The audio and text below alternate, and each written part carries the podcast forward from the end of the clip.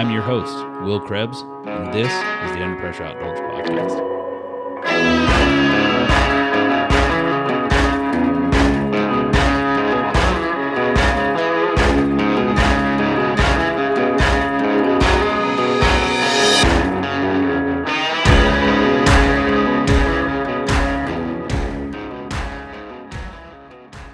Long before the invention of the automobile, rifled barrels, shoot, even gunpowder itself, mankind had joined forces with, forces with a four legged friend in a mutually beneficial relationship to pursue game.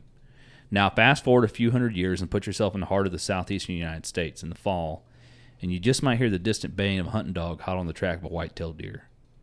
To some, this may seem unordinary, but to many people in the South, it's a tradition, a hunting heritage that goes so much deeper than a successful harvest of an animal. To truly explain what I mean, we're joined this week by Billy Morton to talk about his book as well as the heritage, history, and tradition of running deer dogs. Billy, tell us a little bit about yourself. Um, so I uh, I grew up in Sam Florida, was just outside of uh, New Smyrna Beach. Um, 43. Um, been hunting my whole life, dog hunting my whole life. Um, grew up fishing, hunting. Uh, me and my brother used to race cars. Um, just anything, anything we could get our hands on to do that um, that involved adrenaline, we did it. Um, worked for Publix for 22 years retired from there and uh, I mow lawns now, which is kind of total opposite of um, of what I've done, but it's allowed me to uh, spend more time with my kids, my family. Uh, come hunting season, I'm off every other week. I'm off every weekend. So I mean, it's just played right into what we love to do. Yeah, you can't beat that. I mean, Yeah. we're all we're all looking for that that uh, career to let you off as much as you can during hunting season, right? Oh, sure. now, now in the summertime, I second. I'm like, geez, what am I doing? We're all living for the fall, though. Absolutely. That's all I just count down the weeks. Yeah. Yeah. So, what inspired you to write a write a book? Well, like I said, I uh, I love I love dog hunting. Um, I, I like to write songs and poems. Um, never put them out there really. I, I post them every now and then, but I've never really gave them to anybody. I just I love to express what I love to do on paper. Um, and finally, one day, just after listening to all these old timers around the campfire, thinking about how they need to have their stories put out there, and I was like, you know, I'm I'm just gonna do it. I'm gonna put all of my stories that you know of my short time doing it, and some of theirs out there, and just let people enjoy what we really love to do. Sounds like a book you could you could really get into reading because you. I, for one, really love to just sit around the fire and listen to those stories and tell stories. And I've always found myself, if it's hunting a new piece of public ground or whatever, you got to even if I have something better to do in the middle of the day, I'm going to go back to the check station. You're going to go sit there, listen to the old timers and the people that even even the people that haven't killed a deer, the people that did. You hear the stories of the success of the day. You hear the the stories of success of days past, how it used to be. You know, and it's it's always a good time listening to that type of stuff. Oh yeah, I remember growing up and uh, when we first started hunting. Um, you know, they had the man check station and they had the chalkboard out there, and every day we'd ride in, and I'd look at that number and I'd tell my dad, I said, well, "I'm gonna put I'm gonna put one on the board." And it it, it took a while, but I, that was something I can't wait to bring my deer back here and let everybody you know drive by and be like, "Yeah, yeah, look what I got." a lot of misses uh, in between that, but we we finally made it happen. I learned some of the best tips I've ever learned hunting public land by going there and you just go up to the check station. Don't know nobody. I'll go up and I'll sit down at the picnic table and I'll wait. And eventually an old timer will wander over and sit down next to you and you strike up a conversation. Next thing you know, they're telling you exactly where to go sit to kill the big deer. Because they ain't got nobody to talk to. They, I mean, if they don't know anybody either, they're to come sit down. You just drag up a conversation and they're handing out the hot tips. Oh, sure. Yeah, and if if you do right by them, then you know they'll keep feeding you information. Yeah.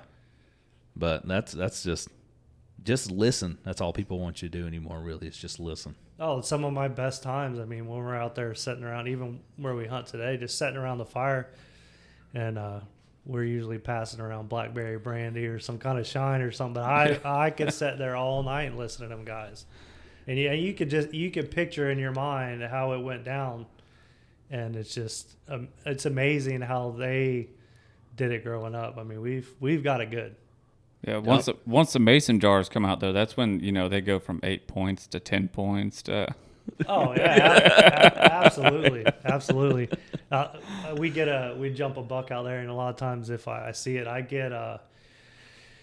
If you ever watch Dukes of Hazzard, Roscoe Pico, that's what I sound like on the sea. I can't even. I just trip it out over my tongue, and it's it's a rack buck. It's a rack buck. Usually, it's a crooked four point. Out, I don't know. I just my eyes roll back, and I just lose it's, all it's focus. the excitement of it. You know, to, I don't know. We uh, we kind of touched on it in the intro there, but what we're really talking about is is a tradition here that really only anymore takes place in the deep southeastern United States, Florida, Georgia, some in Alabama, Mississippi, Louisiana, and that's running white-tailed deer with dogs. And it used to be a much more widespread thing, but it's kind of died off over the years. Um, but the people that are still doing it, really, it's so deeply rooted in tradition. Yeah. it and it is this Florida. You can pretty much run anywhere if you're allowed to run dogs on that certain property. A lot of states are are county specific. Alabama, you can't run all Alabama. Louisiana, Georgia, there, there's a lot. Most of those states, it's only a certain portion that you can run them in, and I think what a lot has to do with the, the loss of numbers of people doing it. It's a it's a hard sport to get into without knowing anybody. I was lucky enough to grow up around it, but it's not one of those things where you can just grab a gun, go jump in a tree, and learn on your. There's a lot to it. It's it's a lot of work, and it's it, it's all year. Right. It's, it, it's all year. I mean, we are constantly taking care of dogs. Can't go on vacation because I got ten head of dog I got to feed. Can't ask my neighbor to come over and feed him. You know, it's it's it's a it's a whole package. That's definitely, um, I I think, a, a pretty common misconception. You these people think when they look at people running deer with dogs is that, oh well, what do they do with the dogs the rest of the year? I'm like, man, I have seen people dump an ungodly amount of money into dogs to keep. I mean, the science behind how they feed these dogs, how they train these dogs, run these dogs. It's those people that are running deer dogs. Nine times out of ten are taking way better care of the dog than you are taking care of uh, Fido, the the Yeah. little purse carrying dog that's Oh, forty yeah. pounds overweight. Definitely, we're we're constantly, whether it's deworming them, trimming their toenails, washing them. I mean, I just sometimes I just get out there and I stand out there and look at them, and every morning I look I look at every one of them, and I could tell you if he's feeling good, if he ain't feeling good. You know, he needs this, he needs that. You know, it's it doesn't it never ends, never ends. So, what was one of your uh, the biggest influence? Uh, what's been your biggest influence since started writing your book? Um, I I really, like I said, the old timers, um, and I I want something for my kids to have, so they can kind of you know see it through other people's eyes. Um, it's a lot different now since since I started, but um, I really want people to see why we love it so much. It's not it's not always about the kill. Um, it's just a whole experience. It's a lifestyle, but it's something that, you know, I've taken people that have never dog hunted before. I've met strangers off of some of the hunting website or Facebook page, and my wife's like, "Oh, you, you don't even know this person. You got to take them." I said, "Listen," and I took this guy a couple years ago off, actually off uh, the Florida Hunters Network. I didn't know this guy. I never met, but I investigated a little bit. But to take him out there, he's never dog hunted, and he loved it. I mean, he was just. I never knew this is how it was, and I want people to see what it's like. It's a it's a dying heritage, and, and I really think it has to do a lot with uh, misconception. Mm-hmm. And I, So- I I hate to see it go that way.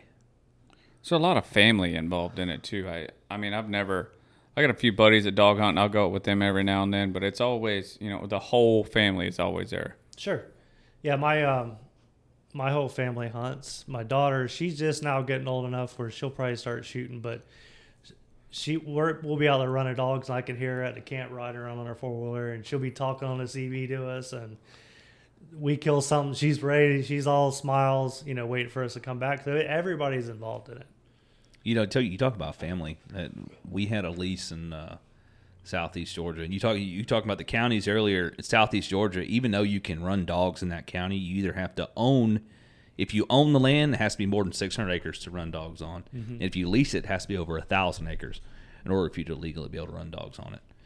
But we had a piece that we leased wasn't big enough for running dogs, but there were two dog clubs on either side of us, um, and and one of them we actually stayed in their camp uh, because they had power and water, and we worked out an agreement with them where we could come in there and we paid them to put a camper in there so we could have power and run water and all that good stuff. And those guys were just they were excellent.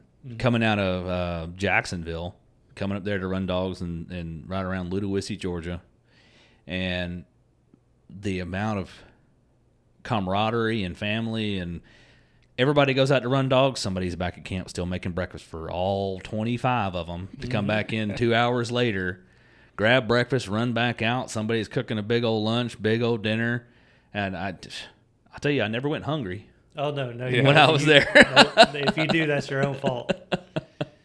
they had a big old skillet making Philly cheesesteaks for dinner and all kinds of other stuff. It was it was always a really good time. I mean, there was a lot of uh, poking fun of us because you know we didn't we never ran dogs with them, um, but it, it would we had a good agreement where we understood. I understood very well that the dogs don't know property lines, and if they're going to run across our property, not a big deal. I didn't care, uh, but they were always. We had uh, handheld radios, and we would listen to them talking on the radio.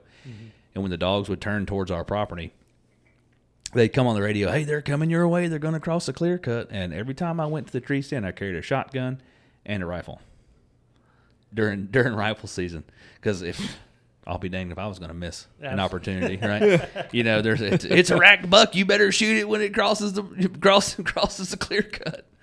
Uh, of course, the deer would always hit that wall where the clear cut was. It was our property. It needed to go left or right. They never came across it unless we weren't in the tree stand. Then they would run across there just fine. I- They just knew. Oh yeah, yeah swear they do. They do. They do. we uh we hunt up there in Georgia too. We got a lease up in Folkston, which is just outside of Jacksonville that we run dogs on. But it's we're totally surrounded by still hunt clubs, so we have to have a Garmin. There- you know, Yeah, Yeah. So, but it's uh, it's a good time. those those guys. uh, What I mean, that's what would you say is the biggest change that's been since you started running dogs versus now? Well, it's a lot tougher now because of the the amount of traffic on the roads. Yeah, the the property is a lot more cut up than it used to be, and um, like you said, there's some people that just don't like it, and then you put one bad taste in their mouth, and you'll they'll never get rid of it, and um, so the technology, I, I like it because it does save us. We knock on wood, we've had no complaints up there or down here since we got the. We don't have dogs get off our property unless it's a a breakdown in a GPS service. I mean, they just don't. We can stop them right on the line, and that's it. Um, but that's probably the biggest change. It's just because everything is chopped up. You can't just let them go. right. Let's say I those guys. It was before we had that agreement with them that you know, hey, we don't care if your dogs cross, as long as you're not dumping dogs on our property. We all understood that. Of course, when we weren't there, they would call. I think one year we didn't hunt like the last two weeks of season. We just had some stuff happen, and they're like, "Hey, do you care if we go dump dogs?" I was like, "Go for it. We're not there. Here's the code to the gate." In fact, they had their own lock on our gate, so that if we weren't there, they could get in and get their dogs. Gotcha.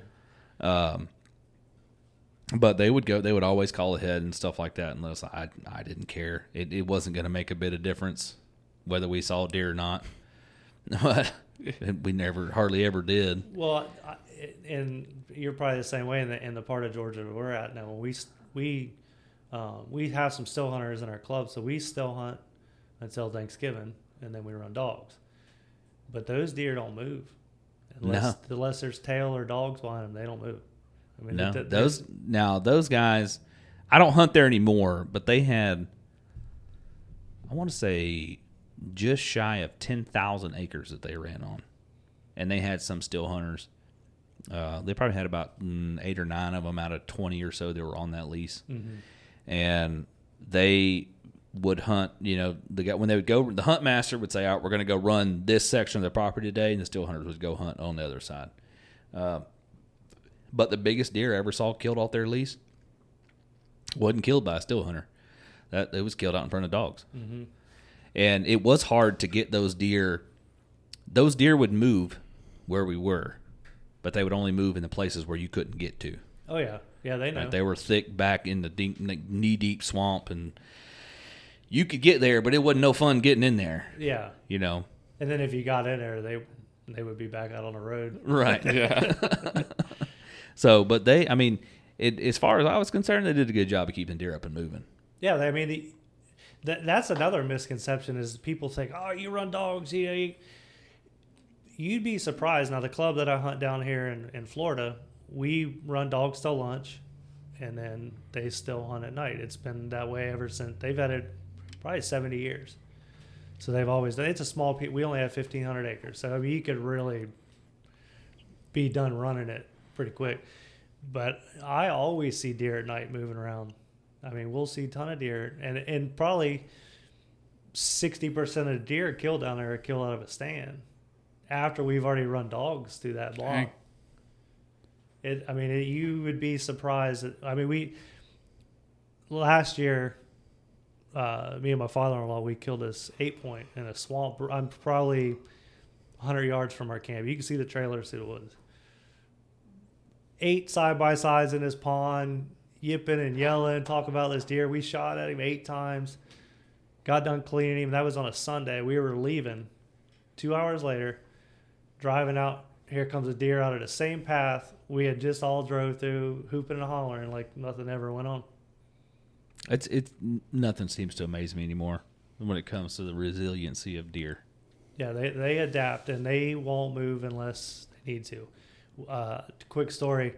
So sometimes we walk, we have a, a block that is um, bordered by a bike trail now, which we can't get on that bike path anymore. So we can't get on that border of our property. So a lot of times we'll, we call it bird dog and we'll walk in there, take dogs in there, dump them in a swamp.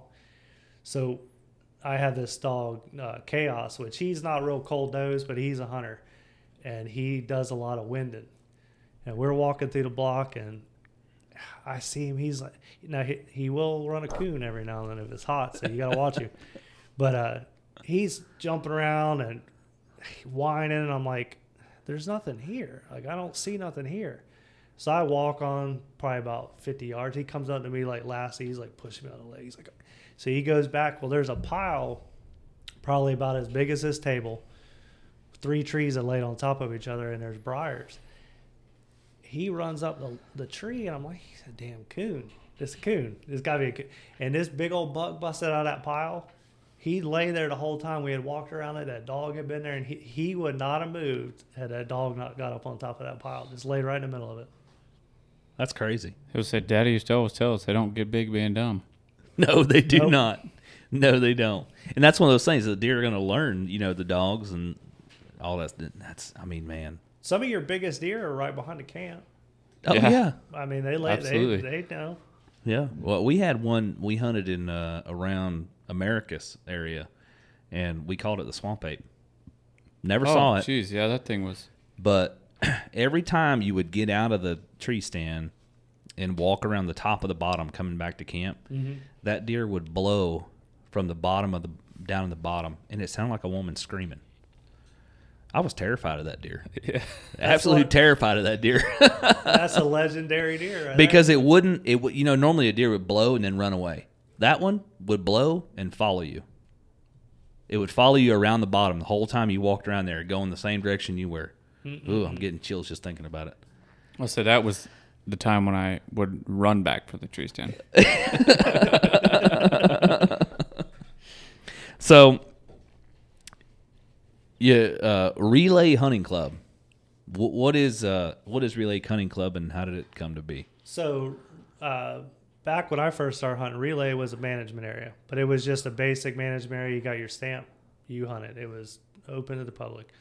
Um, that's where I got my first start running dogs. Um, back then, I don't know how many acres it is now, um, but it was 25,000 acres, I believe. Um, some of the best deer in this part of Florida. I mean, it's just big swamp bucks. I mean, it was known to hold some good deer. But um, we, my dad, he always hunted out there. He hunted out there as a kid. I used to skip school, go hunting out there, and um, he'd drag us out there every Friday. We'd stop by the store, get our dinner, go out there to camp. Um, we usually got there on Friday afternoon after school. So uh, Friday night, we'd get load the puppies up, go out to the to the woods, shine. We always had this doe that was at the same spot every night. We'd go run her for about two hours with the puppies, come back, get ready to go hunting in the morning. Um, but it was just kind of one of those places where I learned um,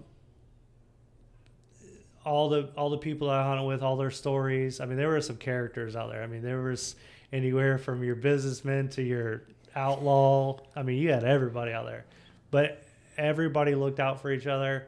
It was just like one big family out there. I mean, you had your different groups of, you know, hunters, but it was just, it was just like home. It was um, definitely. I'll I always remember that place, uh, it's a private club now. Um, it went to a a um, quote or a permit system, I guess, where you would apply and pay four hundred dollars, whatever it was, to hunt out there. But it's a private club now. Yeah, and that Hmm. just that's kind of what happened to it. It went back to uh, pri- from my reading. I understand that uh, Rayonier Timber Company and uh, Plum Creek, I believe, owned the majority of the land out there, and they went back to what was more profitable for them. Yeah, it was when now when I hunted back there, uh, Georgia Pacific. Yeah. it, and then I guess they were bought out or however. With, um, but when they went to the permit system, I guess they couldn't fill it up. They didn't have enough people, and I guess it was just too much of a hassle. So finally, they're just like, "Here, you know, let's make it a lease. We'll guarantee to get money out of it. Yeah, I have my Yeah. qualms against Rayonier and uh, their management practices of property. Yeah, But- we're yeah we.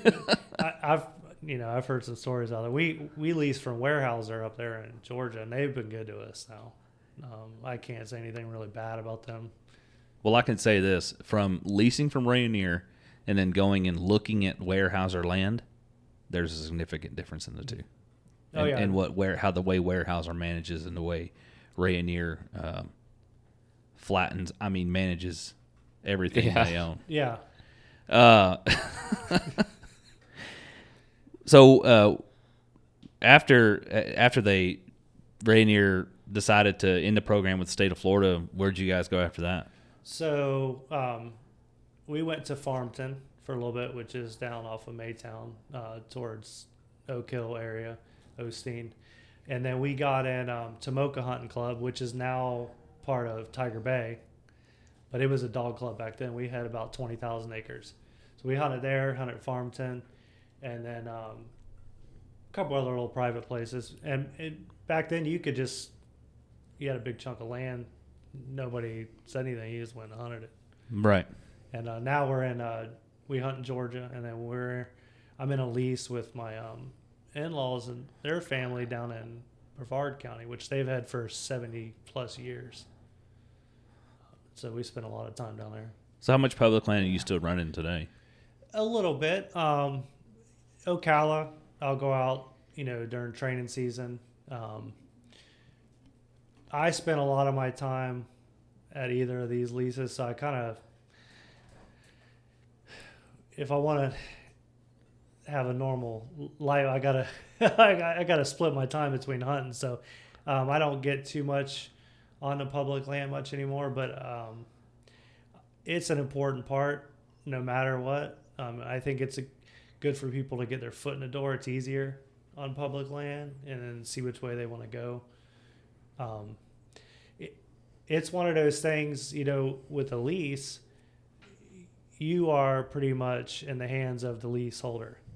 So if he says or she says, this is it, you know, we're done or we just don't want you on the property no more, Yeah, you're gone. That's, That's it. Yeah. that's it. So it, it's very important. Been there Yep, multiple times absolutely. where you you just uh, you're like, all right, well, it's time to renew the lease, and then they were, you know, they say, well, uh, yeah, it was, but we sold it. Like, oh, well, can we lease from that guy? No, Yeah, no, that's no- it. no Pack up all your stuff and get Yeah. out of here. but and it happens, and, and we we currently do a lot of our still hunting on a lease in Georgia, and I, I've but Florida has a lot of public land. Georgia has some great public lands to hunt on too, but Florida has a lot of good uh, quota systems if you're a, a still hunter and you can manage to squeeze in there on those quota hunts. I've managed to get lucky enough to draw Rock Springs for muzzleloader this year, and I'm stoked about it. Yeah, there's a lot of them that don't get a lot of pressure, and not a lot of people go on there. So if you get something good like that, Yeah, But- so they, they do a really good job of keeping a small amount of hunters in a lot of those areas. A lot of people tend to get upset by the fact that they can't draw this area and can't draw that area, but I mean it's it's for a good reason half the time Yeah. Because there isn't there isn't a lot of pressure like you're talking about. Like I said, I'm I'm stoked about going to be able to hunt Rock Springs for muzzleloader, and then Hey, me too. I drew uh, Lake George for General Gun, but we're going to be in Kentucky. Managed to squeeze in a, a trip to Kentucky this year, so we're going to go up there and hunt some public public land land in. Kentucky. oh, nice. Do a They got- little they deer got hunting up there. Big ones up there. I spent five years. I lived up there for five years hunting on public and private land, and I am excited to go back and hunt some of the old stomping grounds where I killed some big bucks up there, and take these guys from the Under Pressure Outdoors crew up there to really show them how it's done. Where we're hunting up there, you can kill one buck a season and three does a day. Now, uh, how how is the uh, the public land situation up there? I mean, is it Uh, where we're hunting, we're going to go hunt on uh, the military base, Fort Campbell. Um, and if you wanted to hunt Fort Campbell, just a public service announcement, you can actually go on their website. Uh, the Fort Campbell, you just type in Fort Campbell MWR hunting in Google, and it'll pop up. It'll have all the regulations you need. You go on there, and you will buy a post permit to hunt on the the base, which is I think think it was 35 bucks for the year. And then you can buy either a Tennessee or a Kentucky uh, non resident license to hunt on the base. And then um, you'll create an iSportsman account, which will allow you to go on and sign into your specific training area. They'll give you a list days in advance of the training areas that are open. Then you can sign on there and use a computer to sign into one of those training areas. And then when deer season opens on the base up there, which is usually the second or third Saturday in September, excuse me, um, it op- it, it's open. You hunt with a shotgun, muzzleloader, rifle, or a bow. nice? It just depends on what training area you're signed into. You have to be signed into a rifle area to hunt with a rifle, shotgun or muzzleloader area to hunt with a shotgun or a muzzleloader, and then a bow. Obviously, you can hunt in all of those with a bow. You can only hunt the rifle with the rifle areas. You can hunt in the shotgun or muzzleloader within a rifle or a shotgun or muzzleloader area, so on and so forth. But they do a really good job of trophy managing their their deer, and not that they ever really needed to, uh, because I some of the deer I've seen up there, freaks of nature, just absolute monsters up there. I mean, I I, shot a 13 point up there in 2015. 15? Yeah, late 2015. Too. Say again. That thing was a stud too. Yeah, not like the one that the, that got hit by a car. Oh, jeez. Just Google Fort Campbell deer hit by a car, and look at that. That the woman survived, but she spent three days in the ICU after hitting that deer. Absolute giant of a buck. Mm-mm-mm. And uh, I spent a lot of time hunting up there on the base and hunting some private property off the base in Tennessee. And even there, we had monsters. We had a huge buck on trail camera on that piece in Tennessee. And we hunted him hard, and he was killed on public land that was behind that private property. Wow. So it's all all these monsters that are coming off of public land. There's a lot of good private land up there, but don't for a second think that you can't put in for permits to draw land between the lakes in, in uh, Tennessee or Kentucky and still go out there and kill giants. Oh yeah, them deer tra- they'll travel. Yeah. You know, if if it's that the genes are there, and they, they'll move.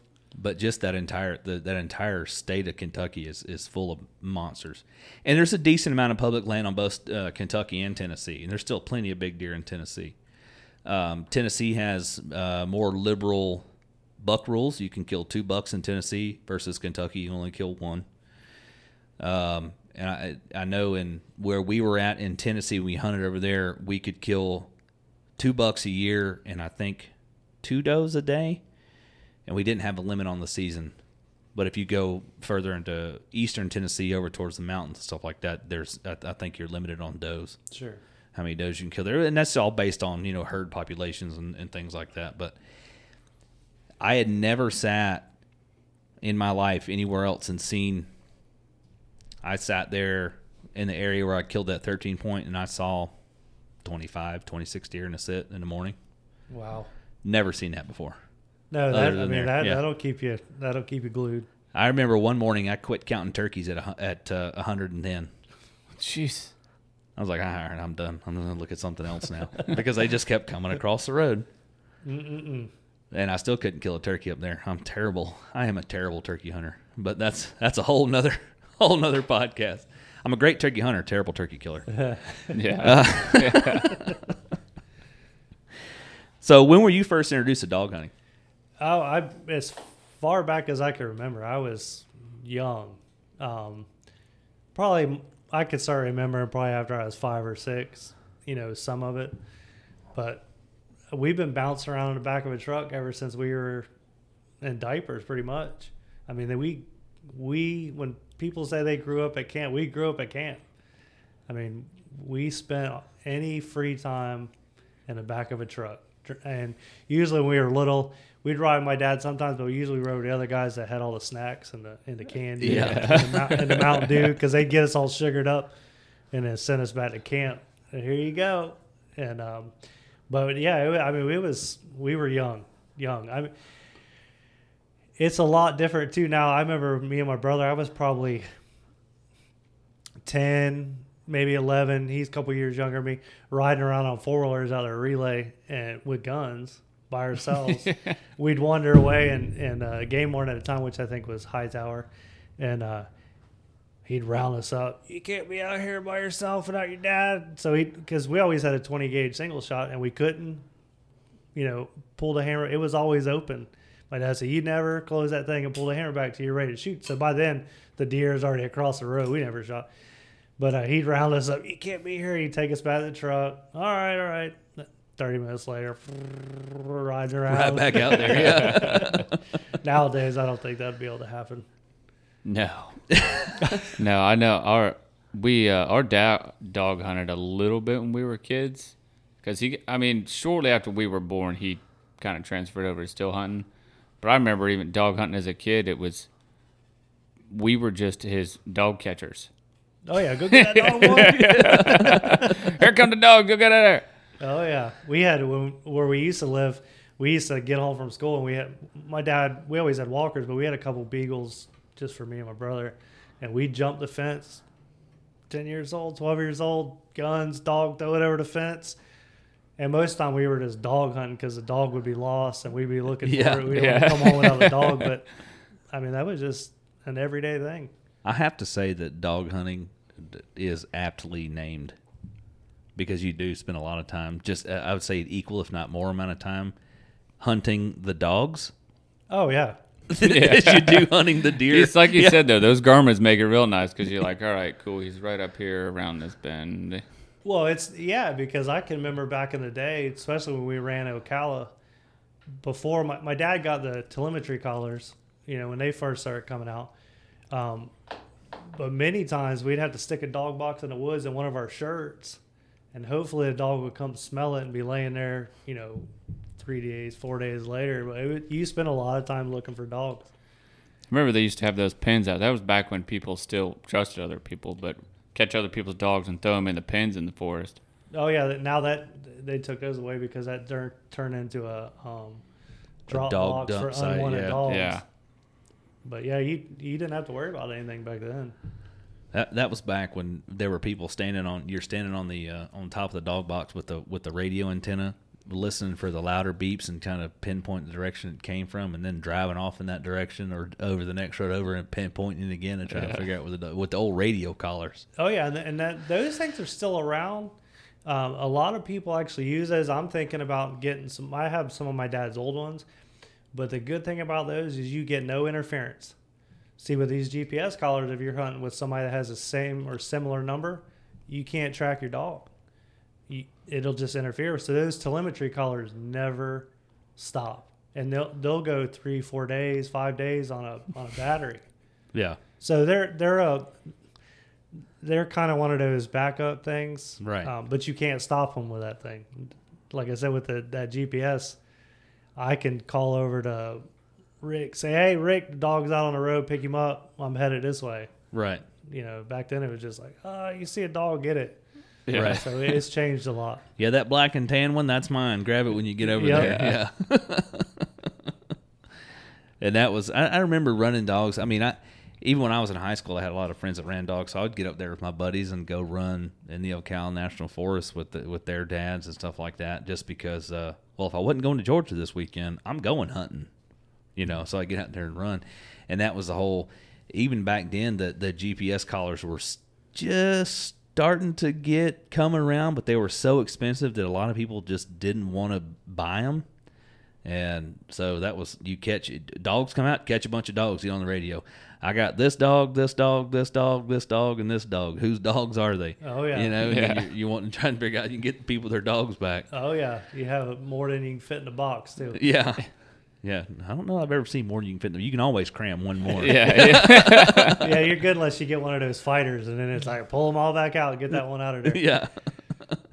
the more you cram in there, the less likely they are to get too ornery. yeah, exactly. So, what has uh, what's inspired you to continue the tradition of uh, hunting with dogs for the for the next generation? My kids, I mean, they love it. There's times I'm like, God, you know, I just, it's a lot of money. Uh, it's, and it, it's, uh, like I said, it's a lot harder to do now, but they love it.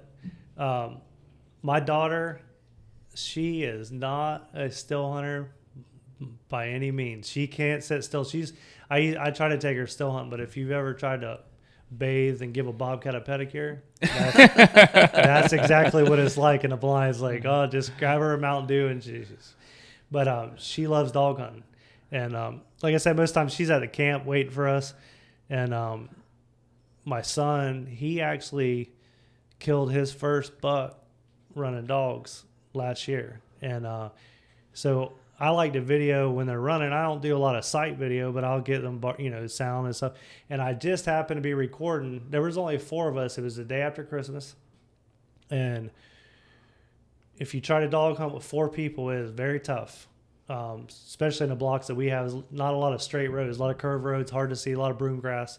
But anyways, we we put on this doe, um, and dogs, you know, they of course they jump it right away.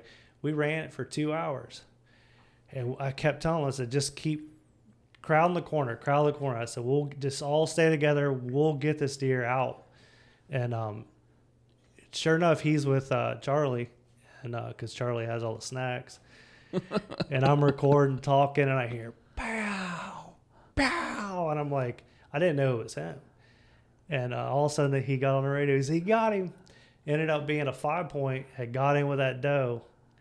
And the doe had come out first, and he seen a deer behind it, so he didn't shoot. And the five point actually run to him, turned down the road. He shot him in the back of the head, and that was it. And all the dogs piled on top of it. And that, you still to this day can't wipe the smile off his face. And No, I bet. that's why that's why we do it I right bet. there. So, what do you think is is the biggest threat to to hunters in general, not just dog hunters today, in, in the tradition we carry on? Well, population growth is probably number one, but it's probably one of the number one things we can't do anything about personally without the help of you know a big group to try to fight it off. Um, people that don't like hunting. A lot of it's political, I believe now, and a lot of things that get passed are for votes, you know, in, in favor of votes. And um, but I think the biggest thing that we can control is ourselves and how we conduct ourselves and how we treat hunters of all aspects. Um, because when it comes down to it, I'm a do- like I said, I'm a majorly a dog hunter. I'll, but I support any kind of hunting, and that's the way it should be. You know, if if you're fighting in a in a war, and the people on the same side shouldn't have to worry, turn around behind them and worry about who's you know stabbing them back. Um, it's definitely working together, being respectful to each other. And another thing is misuse. And I'll probably get people be like, eh, that's not right. It's not misuse of social media Yes. by Absolutely. far. If people would just stop and think about what they post on there and videos and pictures, we'd be a lot better off. Because once you post it and somebody grabs that, you can't you can't get it back. You know, and it's it could be used for a lot more positive things. I mean, the people that don't like hunting are always not going to like hunting. It's the people on the fence that you have to persuade to n- not hunt, but to be okay with what you do. Right. Yeah, I, I couldn't agree with you more that in that aspect that hunters are their own worst enemy. Mm-hmm. Uh, too too many times we get we get up in arms with each other about the way we hunt, whether it be bow hunters against rifle hunters or still hunters against dog hunters or whatever you want to want to call it. It- There's no reason for us to be fighting amongst ourselves when there's enough uh, enough to deal with outside of the hunting community in general. And uh, I, I don't think that's been one of our biggest missions here at Under Pressure Outdoors is to put on a better face for the hunter. And you know, we, we did a we, we did our best we could with that here over the the spring time, and we made a we made a lot of connections with people that otherwise wouldn't have um, even come out to a quote unquote hunting event by organizing uh, events through the Florida chapter of Backcountry Hunters and Anglers um, with the Gobblers and Garbage Cleanup Initiative and picking up trash in the Ocala National Forest. And we hauled out several tons of garbage out of the Ocala National Forest. Oh, there's a bunch out there. and oh, it was awful. it was terrible. And we met with a lot of people who w- we took the uh, the original Gobblers and Garbage event and we shared it all over the place. And we had people that showed up just because they were part of the Friends of Ocala Facebook group. They had nothing to do with hunting or fishing, or they just wanted to come out and clean up Ocala. And they came out there and they were able to see a bunch of hunters clean up the forest and show that we truly cared and we aren't the problem. Uh, the overwhelming majority are not the problem. Sure. And then we got together again with the uh, Division of Forestry on their spring cleanup and did a lot out there with those people and met with some some dog hunters. Where are those guys? Oh man, they were from uh they were from like up around Green Cove Springs.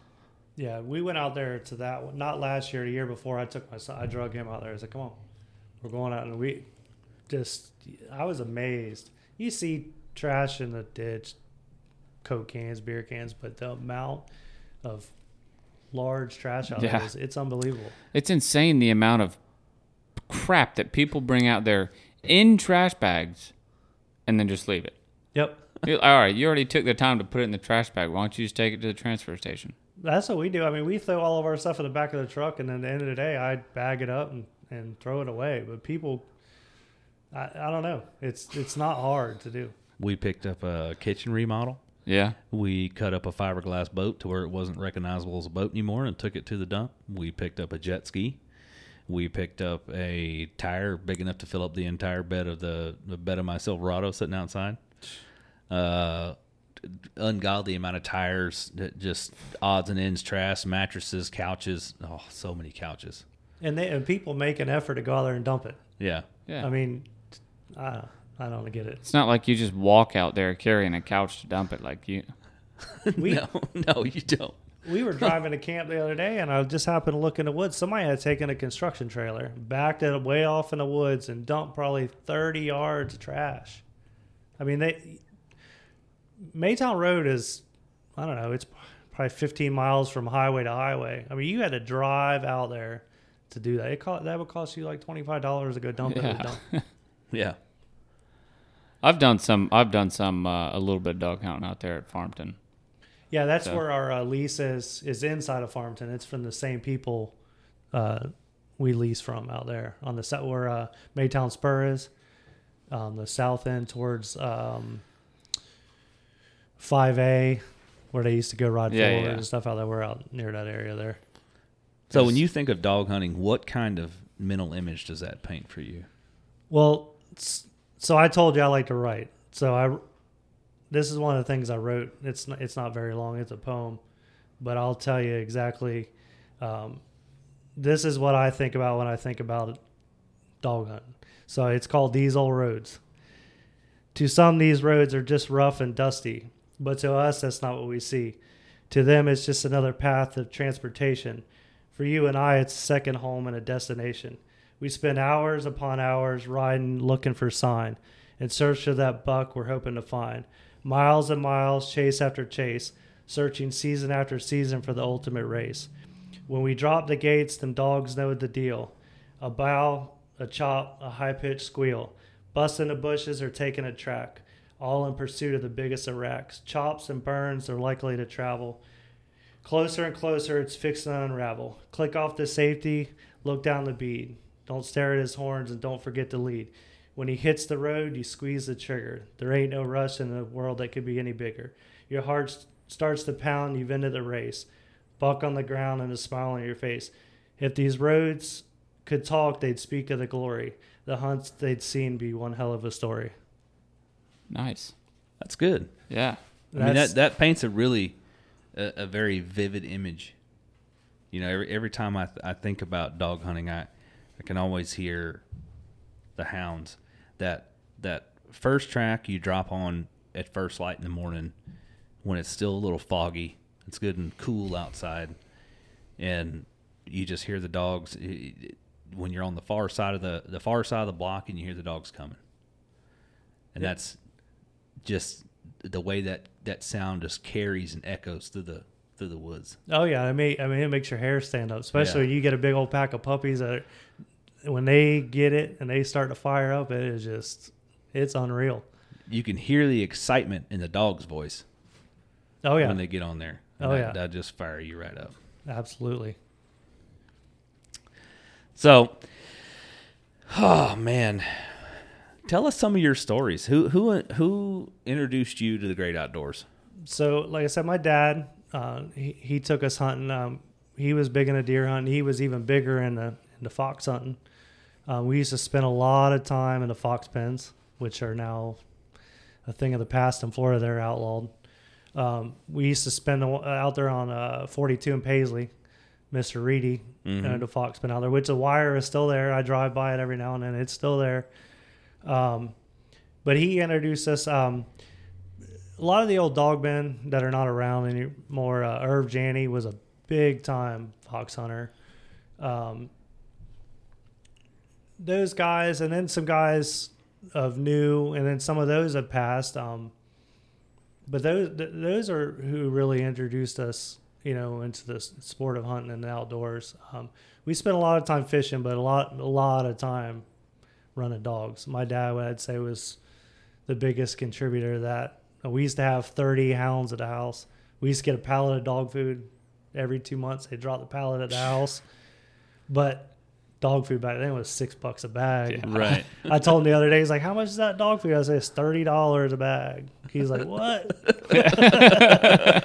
I said, Yeah, that's uh, that's it. But yeah, I had um, Herb Janning. Um, there was a guy that um, he's passed away now that um, hunted out there where we hunt now, Gene Burton, Hound Dog. He he was one of those old timers. I mean, he without fail, he would show up to the fire in the morning, nine o'clock in the morning. He'd come rolling out with his shorts and his rubber boots. But he kind of took my son under his wing a little bit at first, and um, I we come around the corner one day, me and my wife, and it's cold, and Gene's giving my son. My son was probably ten at the time, blackberry brandy, and trying to give him a dip of Copenhagen. but I looked and I was like, you know, that was that was me growing up, and that that's how it all started right there. Yeah. And he Just- did, yeah, he didn't carry jeans. like, yeah, they go hardy, but it'll keep Yeah, the worms yeah, out we all, if you spent any time around a decently sized hunting camp, or it, it- you know a, a bunch of hunters in, in general, we, there there's always that one old guy that'll try and sneak that one past you and your kids. And you're like, Yeah. uh, uh, uh, come back over here. Don't don't. Yep. hmm I know what he's about to do. Yeah. You come on back over here for a minute. Like, yeah. Oh yeah, Yeah, he, like, he was all about it. But he, I mean, he he loved it. You know, a lot of them guys out there, they love doing it for the kids. I mean, all the ones that we have out there now, they they love it. They love it for the kids. So, what's one of your fondest memories of uh, the great outdoors, hunting, fishing?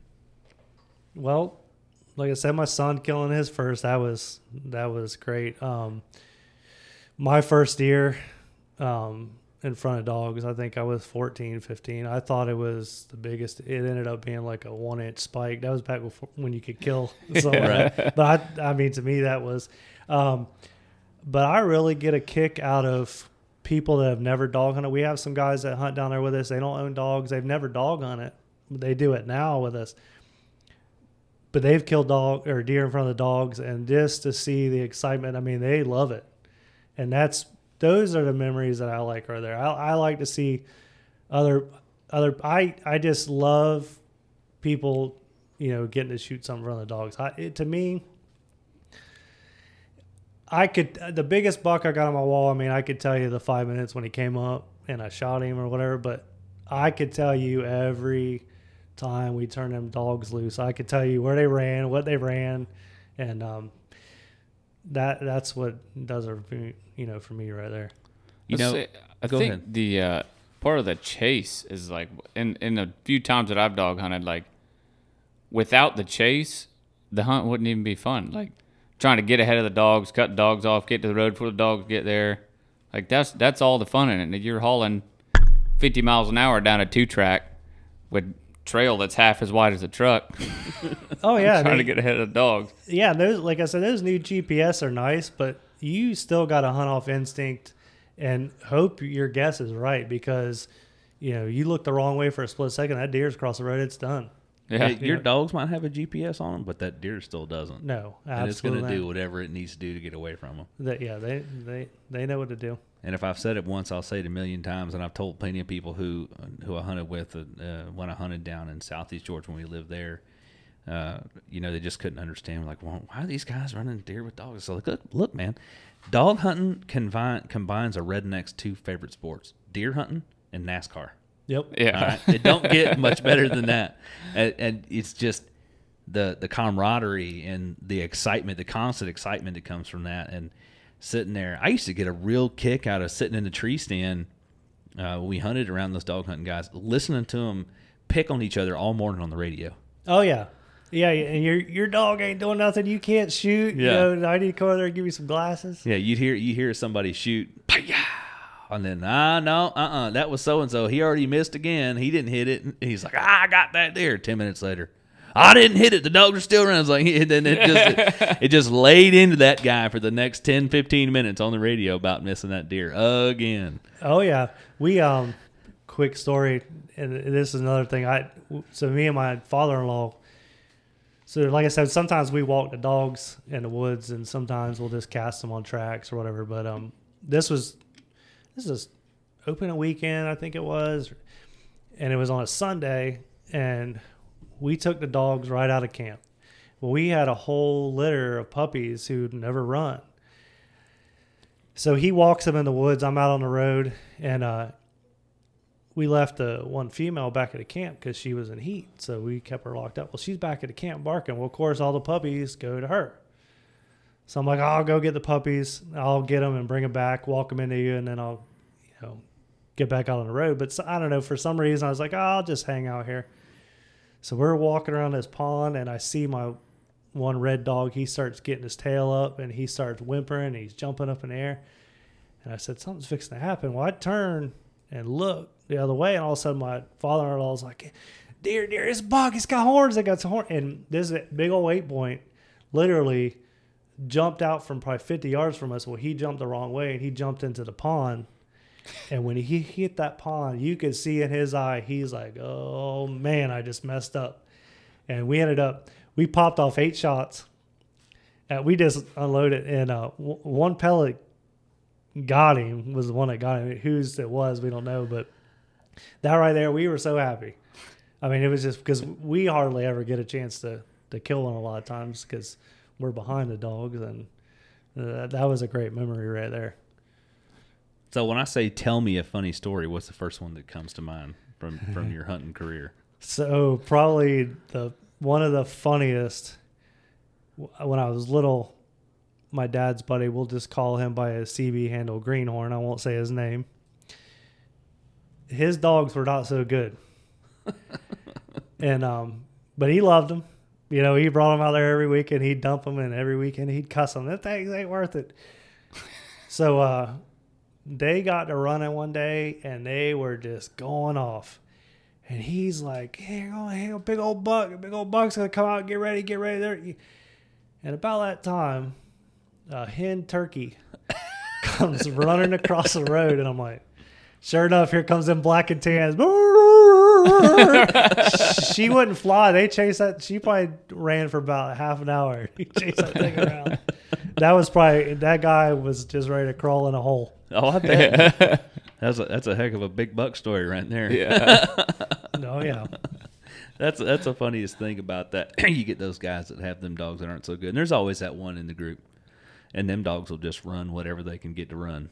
oh yeah. I have one. Like I said, I have one that he likes to run a coon if it's hot, and I've done that before. Like oh man, they got they got him, and then they're bayed. I'm like, yeah. I look up in the tree and a little striped tail hanging out of there, but we gonna you just chalk it up. I've heard them uh, cussing people up and down on that on that lease about their dogs. And he's well, it's so and so's turn to, to turn out dogs. Ah, he's just gonna run another pig, blah blah blah, running pigs and running coyotes and whatever else they can get their nose to. Oh yeah. But so you haven't finished your book yet, correct? Yeah, we're. I'm um, getting everything you know down, and then, then we're gonna put it together, and then um, like I said, I've never done it before, so it's it's a it's a learning process. So um, hopefully sooner than later we'll get it done, and uh, I'm excited about it. I mean, like I said, I want to put a lot of stories from the from them old guys in there too, because I think a lot of stories are fine details make up the whole thing and you know it's not it's not the kill it's everything that's in between Right. Oh, th- those old timers that tell those stories, those are the ones where you could just literally sit there starry eyed for hours and hours and hours and just, l- gosh, all their stories are so much better than any of ours, I feel like.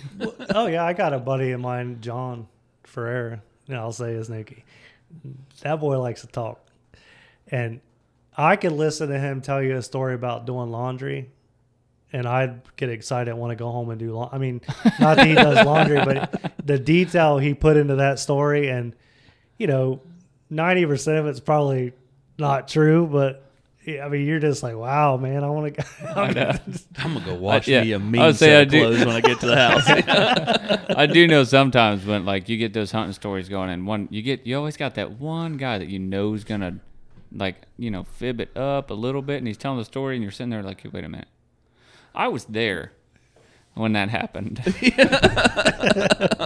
I don't remember that part oh, 38 point spike. yeah he was he was as wide as a igloo 75. You're like that we that wasn't even a legal deer. Yeah. we used to have a guy at one of our older. It was I think it was well he was at the first lease, the Blakely lease we were on too, but his name was Puddin.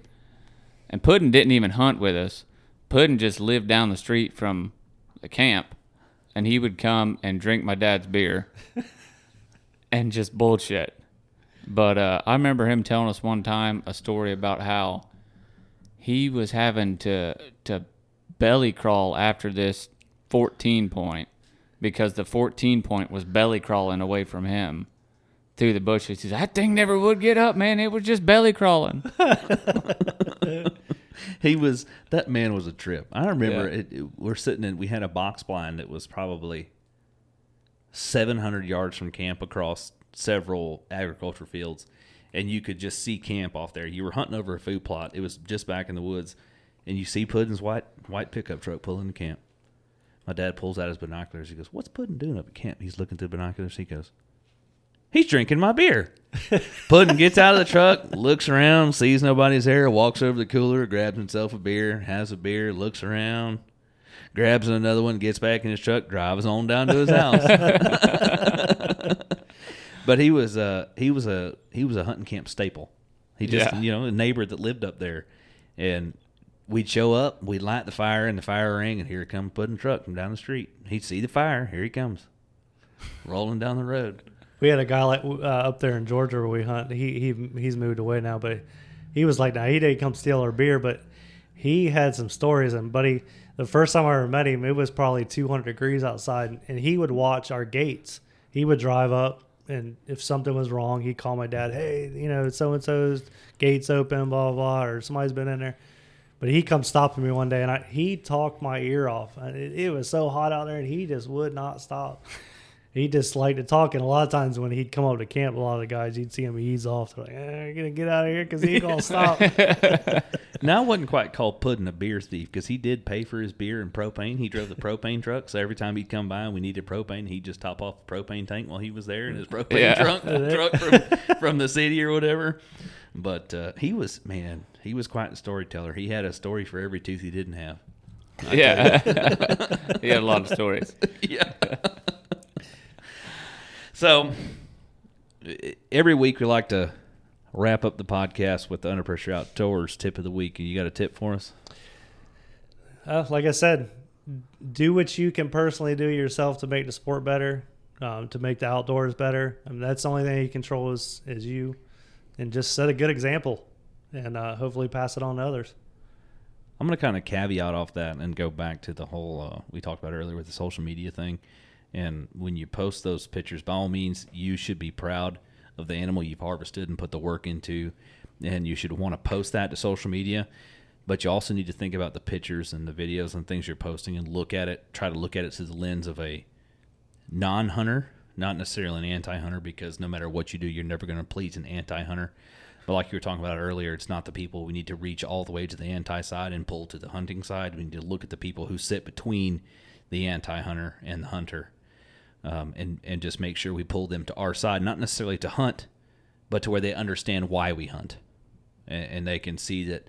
Make sure that when you post those pictures, you show respect for the animal, and um, gratitude for what you you know being able to harvest the animal, so on and so forth it takes just a little bit of time to clean up the blood, tuck the tongue back in the mouth, you know, and it makes for a better picture, in my opinion. Yeah.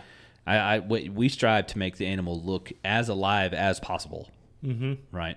As it did. Uh, I want it to look like it did when I first saw it, and I went, "Wow, that's that's what I want to harvest." Mm-hmm. Absolutely. I think I'm gonna say scout. I just don't. You know, you can always take the time to maybe if you don't even necessarily have to go out with the intention to scout, but the more time you spend in the woods, the more knowledge you have about the woods that you're hunting. Absolutely, I could not agree more. Hands on, feet Yeah. on the ground. Yeah, Yeah, it's always good to just get out too. I mean, keep yourself from being cooped up. Get out there, walk around, ride around. I don't listen to some music. So, do you have a goal date in mind for when the book would be published, or when you're trying to try and publish it? Well, I want to get it, get it, try to get it finished up um, this year, and then go about getting it published. I've seen, you know, some people do it just on Amazon or you know a hard copy. I, I'm still, I like to have the actual book in my hand. I'm not, you know, I'll, I'll read stuff online, but I still like to have. So we'll probably do it 50-50, You know, I'm a tree stand reader, so I got to have a good paperback book. yeah. Keeps me from uh, fidgeting too much and, and making a bunch of racket. So as long as it's not too cold, I'll sit there and read a book in the tree stand. Yeah, it's good. I mean, that's definitely a good thing to do. And like I say, I'm, this would be the first one, so it's it's definitely a learning experience. There's a lot that goes into it. You want to make sure, you know, that it's right, but everything else is right with it, and you know the right way to go about it. You know, it's I have no, you know, it's it's a learning curve. Yep, absolutely understandable. Well, make sure you get with us and let us know when you publish it so we can uh, reach back out to our listener base and let them know if they're interested in buying your book and reading your book that we can get that out to them and we can get a link put up on our page and uh, I wish we had a link now. Or do you have a link now of any kind we could put in our podcast description to direct them to where you have a website or anything for your book or? No, I will once we get it finished, um, because we haven't set like a har- you know I haven't set a hard date or anything like that. So I don't Mhm. want to you know I feel like sometimes you get people interested in it, and you're like, oh, Right. they're ready, and then all of a sudden it's like, ah, it's like a bad firework. Yeah. Then, you know, so I want to make sure it's right and it's close, and then we'll start. You know, Well, let us know when you get it published, and we'll definitely push it out there for you, and I'll buy a copy of it. yeah, I'll get me a copy too. we'll read it up and talk about it again. Maybe we'll have you back on after we've we've read it, and we'll talk about it again. Talk Yeah. specifically about the book. Maybe I'll bring my uh, my family up here and, and let them, you know, talk about some of this stuff too. They, Yeah. That that would be great. We got plenty of microphones around here, as you can see. they So yeah, oh yeah, like I said, my daughter loves to talk, so she'd have a ball. Yeah. sounds good. Thank you for joining us this week. We really appreciate it. I thank y'all for having me All Yeah, man. You guys have a good night. too.